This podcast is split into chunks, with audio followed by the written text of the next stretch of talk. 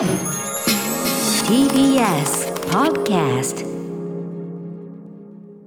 12月30日水曜日アフターシックスジャンクション、えーフィーチャリング島尾真帆パーソナリティはライムスター歌丸さんに代わりまして漫画家でエッセイストの島尾真帆です。そして水曜パートナー TBS アナウンサー日々真央子さんに代わり15年来の島尾の友人深田純です。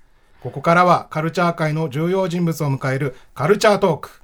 本日はこの方をお招きしました。なんと TBS ラジオの伝説的番組「コサキンでワオ」の放送作家としてもおなじみ鶴間正幸さんです。はい、こんばんは。このよろしくお願い暮れの忙しい時にお招きありがとうございます。本当に。すみません。本当にお忙しい中。光栄でございます。本当に。はい、本当はね、小坂井さんと関根さんが来るのが一番でしょうけども、僕がピンチヒッターで、ありがたいですね、はい、お話聞きたいと思ってはい。お呼びしました、念のため深田君から鶴間さんのご紹介じゃあお願いします。はい。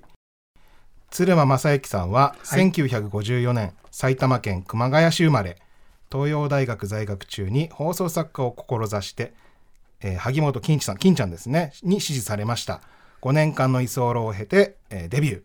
以後「金ドン」「良い子悪い子普通の子」「全日本仮装大賞」「笑っていいとも」「俺たちひょうきん族」「 SMAP SMAP」「王様のブランチ」「コサキンでワオ」など数多くの人気テレビラジオ番組を構成していらっしゃいます。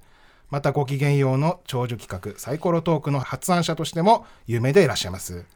はい、はい。よく調べてくれました。ありがとうございます。あの私と深田君はあの、はい。コサキンリスナお。ーでして、はい。ええあのコサキンのね特番がえっ、と今年の5月はい、ありました。はい正ありまして。月と5月にありました。あそうですね。お正月と5月そうですねやって、それまあ。聞いてくださいました。はい聞いてますね。お聞きしました、もうバカな放送でしょ？変わらず相変わらず。で、あ、ちょっとね、放送、また、い来年1来年月1月3 3日にあるのことで。誕生日に、はい、そうですよね。ムックン65歳になりますね。ムックンというのは小坂井さんですね。小坂井さん。ねはい。はいということで、放送前にちょっと小先について語りたいなと思いまして。はい、ありがとうございます。何でも。ということで。えーっと、じゃあ、私たちの、まあ、普通にお聞きしていいんですよね。いろいろ。なんかいきなりでいいですか？何でも聞いてください。何でも答えます。はい。いや、そもそも、はいその、い、去年。の令和小先復活っていうことだったんですけど、そのまあどういうきっかけでっていうか、あのー、2021年がうん小先始まって40周年だったんですよ。だったんですよか。だなんですよね。なるほどそれでその前にやっぱり40周年迎える前にちょっと助走が必要かなと思って、うんでリスナーさんたちもあのなんか小先復活してほしいとか、うんなんかねそういうあのプレゼントがあったら嬉しいじゃないですか。うんうんうんで結構皆さんもえ高齢化されて ねでなんかイベントもできたらいいなって僕ずっと考えてたんですよ。うん。そのために一回 TBS ラジオでその番組が復活してでイベントに持ってきたらなんか理想的だったなっていう感じなんですよ。だからあのこういう状況なんで、またイベントって難しいですよね、だからあの直にあったりとかっていうのは、うんうん。だからオンラインでやるのかそういうねそういうこともちょっと含めてだから何が何でも40周年でぴったりやるってことじゃなくても41年目でも42年でもいつでもできるなっていう。どあじゃあその助走として、はい。今年のそう1そうです。月とラジオエキスポも、はい、2月に入りました。ね。はい。ナイツの土屋君もね、あのね。リスナーだったってことではい。言ってました。だからかなりリスナーの方がね、こうみんないらっしゃるのがとても嬉しいですね。あの実は僕リスナーだったんですっていうのが。じゃあお仕事されてる中で、はい例えばまあ演者さんだったりとか、はい。制作スタッフさんからそうです。リスナーでしたっていうのははい結構だからありますかね？みんな小坂井さんも関根さんもよく言うんですけども、最初に言ってくれよって なんか取材とか本番終わった後に、実は僕リスナーだったんですって後から言うからで関根さんも小坂井さんもねあの最初に言ってくればもっと本番でサービスしたんだと、いや本当にサービス。あの私高校生の時うに、ん。あのジャングルテレビタモリの法則はい。はいはい。を観覧で見に行ったことがあって、ええで関根さんが出てらして、その時もう本当にバリバリのあのリスナーコサキンリスナーだったんで、はい。もうなんか収録の合間に私がそうそうラビーとかケツケツダンスとか個室用男爵とか言うとやってくださるんですよ。でももう周りはなんだかよくわかんない。っていうかもう私と関根さんの世界小崎の大サービスですにねなっちゃやってくれたまあもう女の子ばっ,、はばっかりだったんですよ周りが。まあ私も女ですけど。でもう私はもう本当に小崎もう一色の時代だったから、それでもう声かけると、もう関根さんはやってくださって。あーいいでもう周りはなんか僕は何かなみたいな。ね。そうなんですよ。もしかしたらね他にもいらして、うん。そその人とはもしかして盛り上がったかもしれないけどその後ねで放送で言ってくださったんですよ関根さんが。あそうなんだね。そうこの間、ジャングルテレビの収録でこんな子いて、なんかやらざるを得なかったみたいな話を。関根さんって断らないですよね。振られたあの普段からその小堺さんからね無茶ぶりを結構あるんですけど絶対なんか何かしらしますもんねそうそうすごいんだよやもうねなあれも。すごいやっぱり思い出深いっていうか幸せな、私はもう小堺えっ、と小崎のえっ、と解決アドレナリン？はい。93年中学校ね1年生。そのまあもうそもそもは、はい。まあ米米クラブがすごく好きで火曜日やってましたもんねその10夜ね。分天国っていうのをね、えやってたんですよ。うん。そう。でそれがあのえっ、とレディクラ岸谷五郎さんの「レディオクラブ」っていうのの、まあ、枠の中番組の中でやっていて、か。うん。でそのそだからそのまたレディクラを聞くようになってじゃあ他の番組も聞いてみようっていうんで、なぜか小崎にたどり着いて。でもあのね彼の石井さんもね小崎に出らし出てらしたんですよ。なんかねひよこの首飾りみたいな。なんかそんな来ました。カラーひよこなんか思い出した。なんかそんなひよこの首飾り。ね。ええ。全然わからない。ひよこのなんかね小崎的にはカルスモキ石井さんはひよこの首飾り。思い出しました。なんなんかねなんかねひよこでく首飾りを作った。だからのリアルひよこじゃなくてうん。多分おもちゃの。おもちゃかぬいぐるみなんかリアルひよこは。そんなねそうですね。そうの話をされてたのはまあ覚えてるんですけど、まあ、それの流れで小崎を聞くようになって、ちょうど「ラ・オカキ」ラオカキ。キャインが最初で「ラ・オカキ」がその後か。そうかもしれないですよね。うん。そうですよね。ラオカキがハンコくださいっていうのをやってたんで。すよあそうだのハンコください。ちなみに10個ラオカキねさんっていうのは今今のときめくズンのはい。飯尾和樹の前のコンビで。もう一人村山君っていう村二人で。はい。はいなんかコンビニのバイトしてるとか言ってたかな村山さんは。イベントの司会とかもなんかい企画とかもやってるとかっていうああ今。やってるとかやってないとかではい。はい。それでその「ハンコください」っていうのは実はある場所いろんな場所に行ってラオカキがネタをやって面白かったらハンコをもらってくるってあのうん。どっちかというとあのなんだろう夏休みのそのラジオ体操のハンコをもらうのと一緒ではいそういうので10個期限があってクリアしないとそのなんかもう小作品からその出れなくなるよみたいなそういう。でもラオカキのねコントもすごい面白かった。エキセントリックでしたよね。やっぱりぶっ飛んでたな。今の飯尾さんの感じとかは？いやだからね途中で出てきたんですよ、うん。私それなんかすごくよく覚えてて、あのぺっこり45度とかを、なんかなんかの流れでやることになってなんかそれ面白いみたいなすごい盛り上がって、そっかちょうらどんどん。どルーさんがその子いてルー節を歌ってたんですよね。で私はこれからスタジそうオでそう。そうそうその時に その飯尾が愛愛の手「ヘイ!」とかって入れ入れるそういうのを作ったりとかね。なんかねそういう時代ですよ。そう。片鱗はあったんですよね、そう片鱗はあった。うん。っていうかねあの頃からあんま変わってないなっていうイメーじゃ時代が追いついたんですね今そうやっとそう。それで今日ねたまたまあの仮想大賞のあの打ち合わせやった時に、うん。ディレクターかなんかがその話してて飯尾さんたちはこの間テレビであの今受けてるけどもそのなんだろうズンは第7世代だっつって。要は今第7世代と一緒にそのそのかまいたちとかね、うん。そうメンバーと一緒に時代を作ってるからもう一種の第7世代じゃないかっていう話を、うんテレビで見ない日ないぐらい、うん。そうですね。CM もすごいしね。ねえそうですよ。で、よくがね、その1月3日ゲストに入ってる。もうね、凱旋っていうか、ふるさとに錦を飾るって形で、だから1月3日の15時、17時は、どういう伊尾くんがね、2人がお迎えするのか、ちょっと楽しみなんです。ね当時の話とかもはい今回聞けるかも2時しれない。ですね間なんだ。そうなんですよ。あそうかそうかそうか楽しみだ爆笑さんの時間をいただきましてね。はい。い。だから駅伝終わった後、うんうん。もうあと4日後、うんうん。あの箱根駅で見た後ちょうど15時ゴールした後だからあもうその後 TBS に合わせていただけるとちょうど小崎が聞ける太田さんのいつものあの走ってきたみたいなボケはなく、小崎があるってことですね。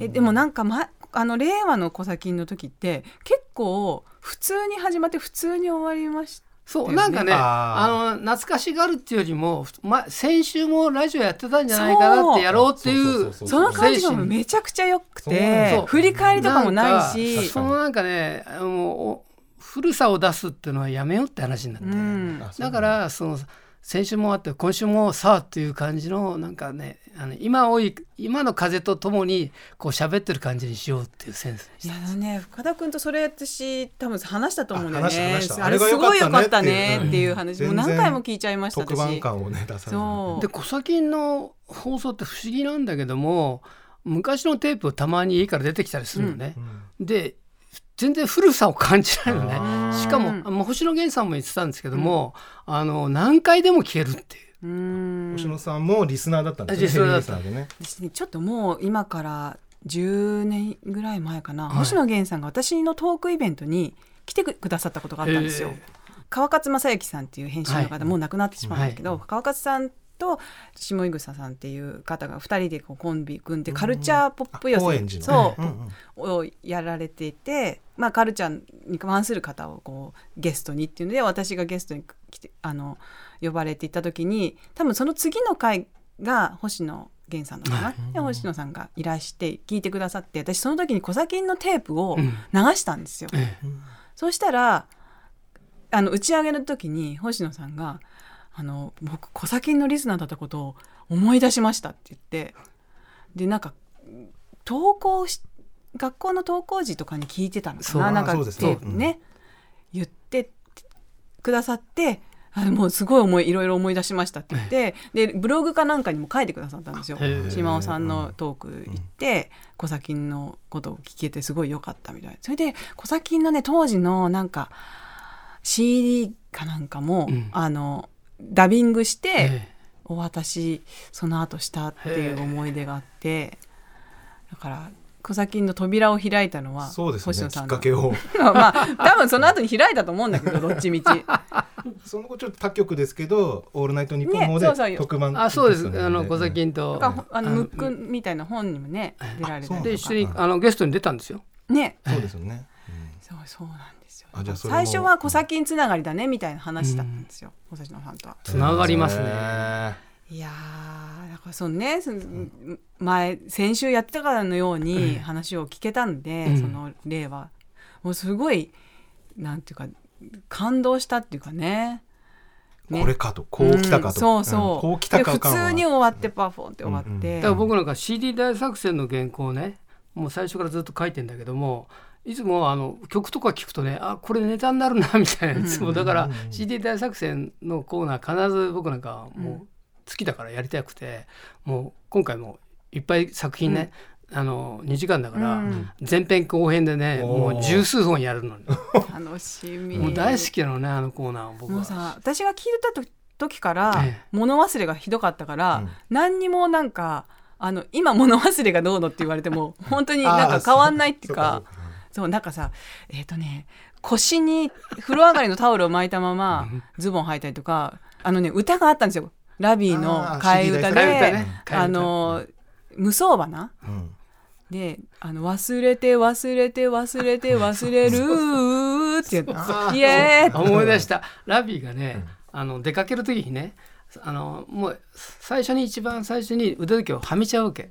それで「あいけないいけない」っつって。でまた服着たら腕時計してなかったっつってまたはめちゃうわけ。そう。して腕時計2 本。っそう腕時計を2本ていう歌をね作ってあじゃあもうその時からもう。あーすごい。もうね懐かしいな。消えないんですよ。どうにかしてください よなんかスタッフの方とか結構大人数出たりとかするじゃないですか、はい。ああいうのは最初からだったんですか？はい。でもね、あのー最初のディレクターが1981年の10月それが杉浦ディレクターっていうディレクターで、TBS の。で1回目の放送がやっぱりあの2人ともちょっと上がっちゃったりとかして、うん。緊張して、うんうんであの本人的にはうん。お粗末な放送になっちゃって、それでそこにあの朝日企画のそのマネージャーの,、うんうん。あの偉い方が電話かけてきて「今日の放送は何だったんだ」って言って、もうお前たちはもう2億年ださん」みたいな、うんうん。放送終了後に、もうそれは伝説になってるんですけど、うんうん。リアルリアルなことなんですけどね。で本人たちがちょっと勘違いしてる。この間そのあの伝説のマネージャーとお会いしたんですよ。うん。はいで、そえ1か月ぐらい前に僕らの時代でもフジテレビの朝7時からね、それこの間柳沢慎吾さん小坂井さん関根さんで3人でその話もしてたの。それでで実は萎縮してたっていうで出来が悪かったっていうんだけどマネージャーさん的には、なんか先輩のコメディアンのちょっとしたけなした風なフレーズがあったらしいんですよ。それに対して先輩をそうやっちゃいけないだろうっつって怒ったらしいんですよ。でも2人のなんかこう中には、番組全体を怒られたっていう印象で受け止めてるらしかったのね。うん。やっぱりその2時間の長丁場ね、2人がやっぱりその松宮さんっていうね、やっぱり月曜から金曜まで、で木曜日だけちょうど「ザ・ベストでの追っかけ面をやってるってことで、うん。やっぱりその枠を、あの2人がこういただいてん。やるっていうのは結構ば大抜擢なわけですよ。うん。それもだからその何？TBS とその TBS のなんか浅井企画のマネージャーさんの腕とかね、うん。いろいろそのなんかこの仲良くやってたところでうまくこう入れてもらったとこもあったりなんかして、そうそうそう、はいはいはい。でもそれはやっぱり大抜擢だから、ん。ですごく緊張して、だから辞めたいって言葉は僕は一切あ聞かなかったし僕もその現場毎週生放送で2時間9時から10時10 23時3時間でまあ箱物がいっぱい入ってた当時ね中にね。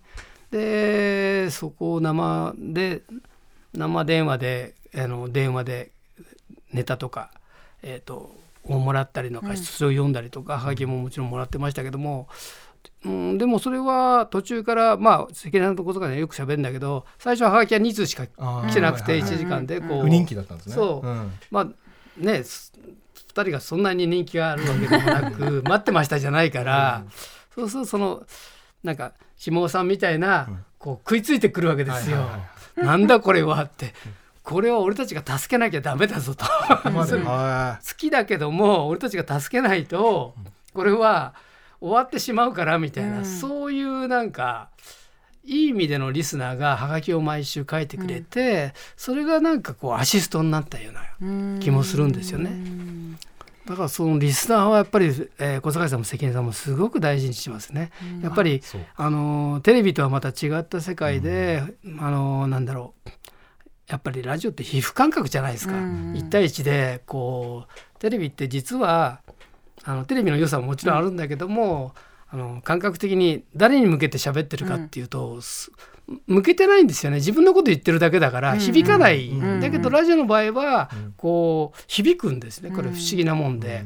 それはなんていうの？俺僕はな波長だような気がするんね、周波数を合わせてわざわざそこに寄ってくるわけだから、うん。波が合う人なんですよね、テレビのは波じゃないからどっちかっていうと、あその人たちが支えてくれて小崎が28年近くこう続いたのかな。でまたこうやって復活できてるっていうのはねそのリスナーの皆さんたちのおかげのような気はしますけどね。うん。なんか番組ってどういうふうに作られてたんですか？あの週間でやった時は。でも会議とかも週1ぐらいでディレクターであのパーソナリティの2人は当日来るだけ、うん。でその何ていうのはがきと、まあ、当時はがきしかないから、ではがきを事前に2日前ぐらいに読んで、うんうん。でこれを使おうとかっていう構成したりとかうんうん。しながら、えーやってましたね。だからお二人はやっぱりさっき言ったように当日？うん。でこので作家的に言うとね今週何が受けたかっていうのが如実に分かるわけですよね、あれを来週つなげようとかね、うん。やっぱりあのフレーズは面白いから関根さんまた言ってくださいとかね、うんうんうん。なんかそれをそういうなんかどうロールプレイングしていくかっていうのだけを考えてましたね。そうそう。俺ね島尾さんにプレゼントもしたの。これね TBS のねあの第三スタジオの前にじ実物のね、はいね。イラストあるんだけどそれのちょうどねもう何年前だろそれのね月間のその TBS プレスで10キューバ月、えー、2005年か。もう15年前ね。それのありがとうございます。ば番組表の表紙がその小崎にはい。25周年でそれを飾ったやつなんですあー、懐かしいでしょょ。これは懐かしい。さくらもお子さんとこのねクレヨンしんちゃんの臼井義人先生薄いと先生で秋元先生とこち亀の。ね。そうまだ有名人リスナーがねそうですよね。もうねトロリンとかね。あ西村さん？はい トロリーね。あとあの根本要さんね。そうですね。あの根本要さんとはやっぱりあのエロビデオのタイトル。あ好きなんですよね そうそうそう要さんもね。今でも集めてるみたいですね。ー やっぱねリスナーの、あのゲストう、ん。有名人ゲストが来ると盛り上がるんですよねやっぱりね、うんうんうんやっぱりあの空気感にね、うん。やっぱ聞いてない人が来るとね 急になんか確かにあのーそれはもうそれで大人になった時は面白かったですけど面ね白分かんないんだ。さ斉藤和義さんがねリスナーだったんですよ。ああそうなんだ。そうそう。リスナーでまあリスナーばっかり覚えてるな。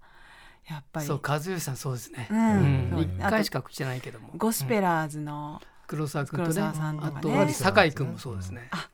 鶴間さんからじゃあ1月の告知をお願いしてもいいではいしょうか、繰り返して、えー言います、えー来年ですね。1月3日日曜日ですね、えー令和に復活小先でワオです。40周年です。ワオというちょっと長いタイトルですけども、えームックの誕生日1月3日15時から17時の2時間、えー、飯尾くんがゲストに来ますので楽しみぜひともあのお耳をねこちらに向けていただけると、でも CD 大作戦もたっぷりやりますのではい、楽しみです、はい、ということで今夜のゲストは放送作家の鶴間正幸さんでした、はい。ありがとうございました。ました。えーそれでは鶴間さんのリクエスト冠二郎さんの炎を聞きながらお別れしましょう。お室じゃなくて炎ですよ。あえて炎ですね。あえてねはい。鶴間さんありがとうございましありがとうござい